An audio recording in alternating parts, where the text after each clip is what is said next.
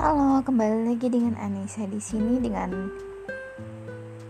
berbagi itu indah. Pada berbagi kali ini aku mau cerita kalau nggak selamanya perbuatan apa ya menjadi orang baik itu nggak selamanya mudah. Kadang ada lelahnya, tapi percayalah, ya udah keep going aja. Gimana pun kondisinya. Nanti ketika niatmu baik, Allah punya cara yang tersendiri untuk membangkitkanmu kala dirimu lelah. Untuk menghiburmu kala dirimu sedih. Selama niatmu lurus dan menurutmu itu bermanfaat untuk yang lain keep going